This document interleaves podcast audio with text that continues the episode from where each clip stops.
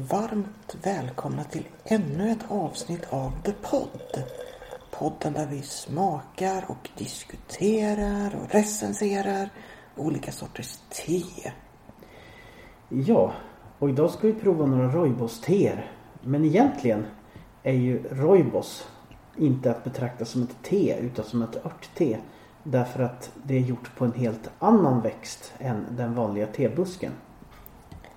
Precis, så idag provar vi te, men det gör vi ändå inte, så att säga. Och det går ju lite slarvigt här under benämningen rött te. Rooibos, det betyder röd buske, tror jag. Roy, i alla fall röd. De mal ner hela busken med grenar och blad och allting här i sitt te. Jag har druckit rooibos-te när jag varit i Afrika, bland annat i Botswana. Rooibos-teet fick ju ett rejält uppsving när bokserien och sedan tv-serien Damernas detektivbyrå blev populär för 10-12 år sedan ungefär. Och det är ju en serie som handlar om en kvinna i Botswana, Mma Ramotswe. Hon löser olika fall tillsammans med sin medhjälpare. Ja, och på fikarasterna så dricker de väldigt mycket rooibos-te. Och det är väl vad man dricker ganska mycket där och i Botswana och i Sydafrika och länderna runt omkring. Absolut, det kändes väldigt speciellt och genuint på något sätt att sitta i Botswana och dricka det här rooibos-teet som jag gjorde. Det var bara över dagen i Botswana, men det går ju inte att missa när man befinner sig nära gränsen mellan Zimbabwe och Botswana och ta sig över där för att dricka rooibos-te. Nej, absolut, det är obligatoriskt. Det här rooibos-teet vi har nu, det är ett smaksatt te i alla fall. Du kan väl berätta lite grann vad... Precis. Vi brukar ju alltid ha te från teborden i Västerås, känns det som, och så här idag är det inget undantag. Det här teet heter citronmarängpaj. Vi börjar med att lukta på det. Citron luktar det, och sen har det ju en väldigt fyllig söt doft också som jag kanske associerar med gräddekola nästan mer än maräng, men det luktar väldigt gott i alla fall, det gör det. Det är grädde i citron, grädde, yoghurt. Sen är det faktiskt solros.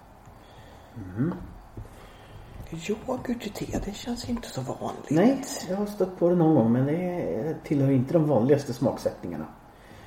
Och nu har vi bryggt det här också i de här bra täta tesilarna, för att rooibos-te, i och med att man tar hela grenarna och krossar ner, så är det oftast, eller alltid ska jag säga, väldigt, väldigt fin malet. Det går oftast inte med en vanlig tesil eller tekula. Det går bara rakt igenom.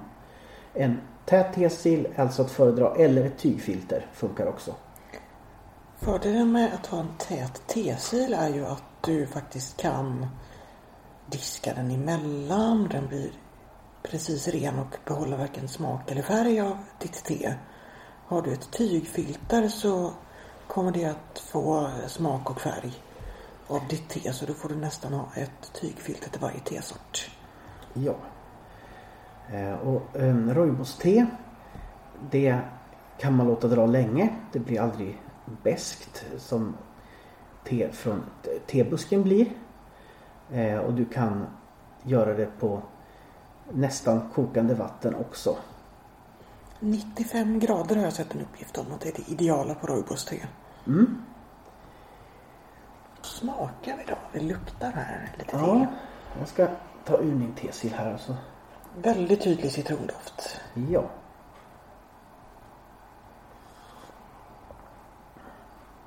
Det här var väldigt gott, tycker jag. Det är en av mina favoriter faktiskt. Och smaken och doften stämmer väl överens. Det smakar citron och det smakar maräng också. Just den här söta, fylliga, kolaktiga smaken. Jag gillar verkligen smakbrytningen mellan den syrliga citronen och den söta marängaktiga smaken här. Ja, jag tycker de har balanserat det perfekt verkligen. Mm, riktigt bra. Ett av de bästa som teborden gjort, tycker du? Mm. Och kul att de satsar på röda teer också. Ja. För ytterligare en sak som är bra just med de röda teerna, det är att de inte innehåller något koffein alls. Så att du kan dricka det sent på kvällen utan att behöva vara orolig för att inte kunna sova sen. Jag brukar faktiskt dricka det som kvällste just därför. För då sover jag väldigt gott. Jag blir lite varm inombords. Jag känner mig lite mjuk i kroppen. Och det känns väldigt bra att dricka en kopp te på kvällen. Ja. Ja, det här spred verkligen välbefinnande i hela kroppen. Varmt och skönt. Som sprider sig från magen och utåt i armarna och benen.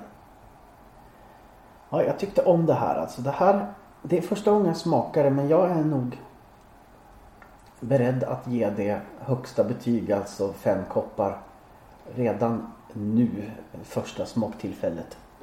Ja, jag fastnade också direkt för det här när jag köpte det och provdrack. Det är en av mina absoluta favoriter på Roybos-fronten. Så kul att du tycker om samma te som jag. Det här var verkligen en hit. Nu ska vi utmana våra smaklökar här, Martin och jag. Jag har fått ett te i present. Och det står Tea Finest Local Tea No. 1 Roybos Ginger and Lemon. Mm. Och det kommer från Björklunds kafferosteri, minsann. Första gången jag dricker någonting därifrån. Har du stött på dem innan? Nej, det har jag inte gjort. Det luktar verkligen ingefära. Här vaknar jag till. Mitt första intryck för lärarna var inte sådär jättepositivt. Men det ska bli spännande att smaka. Någon citrondoft kände jag inte. Ingefäran tog totalt över där. Jag känner inte heller citronen. Men vi får se på smaken sen. Jag hoppas på lite citron här. Ja, det skulle behövas för att balansera upp. Jag har generellt sett... Alltså en liten touch av ingefära är okej i mat. Men jag vill inte ha det i godis. Jag vill inte ha det i juice eller smoothie eller så. Det blir för... Jag tycker om de gammaldags ingefärskarameller. Såna hårda karameller med ingefärssmak. Det tycker jag faktiskt kan vara gott. Man kan köpa på när det är marknad och sådär. Nej, håll ingefäran borta från mitt godis, tack. Ska vi se om jag kommer säga samma sak om håll borta från mitt te här. Jag gissar att jag kommer att säga det, men det får vi snart veta. Ja, det luktar mycket ingefära även i koppen. Inte så mycket citron här, minsann. Nej. Ska vi smaka då? Ja, det var mildare smak än jag hade förväntat mig i alla fall. Och citronen kom fram mer i smaken än i doften åtminstone. Och det var bra för det behövdes någonting som balanserade upp ingefäran. Jag blev faktiskt positivt överraskad ändå av smaken. Om man jämför med hur jag hade uppfattat doften. Det var godare än jag hade förväntat mig. Absolut. Det var inte den här skarpa, bitiga smaken som jag hade befarat. Ingefäran finns ju där. Citronen kommer fram ganska bra. Och kombinationen blir faktiskt helt okej. Ja, faktiskt. Alltså jag hade trott av doften så tänkte jag att det här kommer bara få en 2 eller kanske till och med en 1. Men jag kan nog faktiskt ändå sträcka mig till att ge det här 3 koppar. Jag håller nog nere till 2. Men det är nog mer att jag personligen har lite svårt för ingefära. För att jag har inte den här vassa smaken. Så att ingefäran tar absolut inte över på något sätt. Men jag tycker inte att ingefära har i te att göra. Jag är ledsen. Det får bli en 2. Nu har Mattias kommit hit också. Ska du få dricka lite här av ingefära och citronte. Det var lite varmt. Jag tyckte det var en ganska ren och rak smak. Visst, det smakade lite ingefära, men så starkt var det inte. Tyckte det var en spännande smak att prova. Vad vill du ge för betyg på det då? 3 kan jag nog tänka mig att ge. Så 3 koppar. Väl värt att prova. Ja, då får vi ett rooibos-te här som heter Svenska bär. Precis, och även det kommer från teborden här i Västerås. Jag börjar med att lukta i burken. Det luktar skog, sommar, lite barndomsminnen, lite mysigt sådär, lite friskt. Här på burken. Det luktar gott. Det skulle väl innehålla hallon, jordgubb, tranbär och lingon.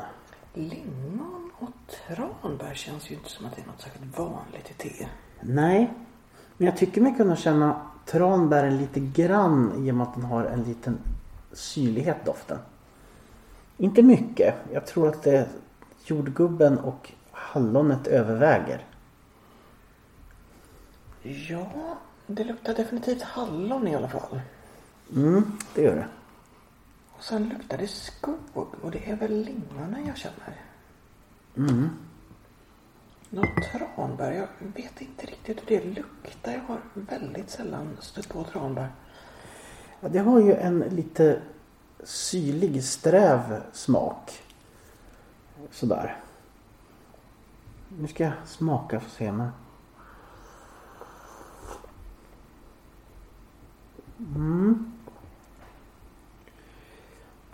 Ganska mycket syrlighet också, men smaken gjorde mig lite besviken här, för det känns som att smakerna tar ut varandra. Så att det inte blir så mycket kvar. Lite syrlighet finns det fortfarande. Lite sötma som jag antar är hallonet.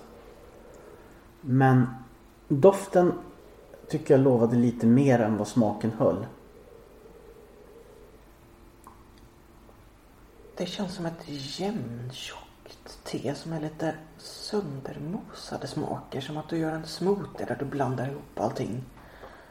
Och ingen smak framträder så mycket. Nej. Men ändå, jag kan tänka mig att det passar en sommarkväll på balkongen, eller varför inte i campingstolen vid sommarstugan. Ett trevligt kvällste som inte lämnar någon större karaktär efter sig. Så är du trött någon kväll och behöver en kopp te och inte vill ha några stora krav på smaklökarna, så passar det här nog bra, tror jag. Vad säger du, Mattias? Det var inte så jättemycket smak på det, tycker jag, i min kopp i alla fall. Men lite utav hallon som ni sa. Kanske lite tranbär i bakgrunden. Jag tyckte det kändes som ett ganska plaskigt te. Ja.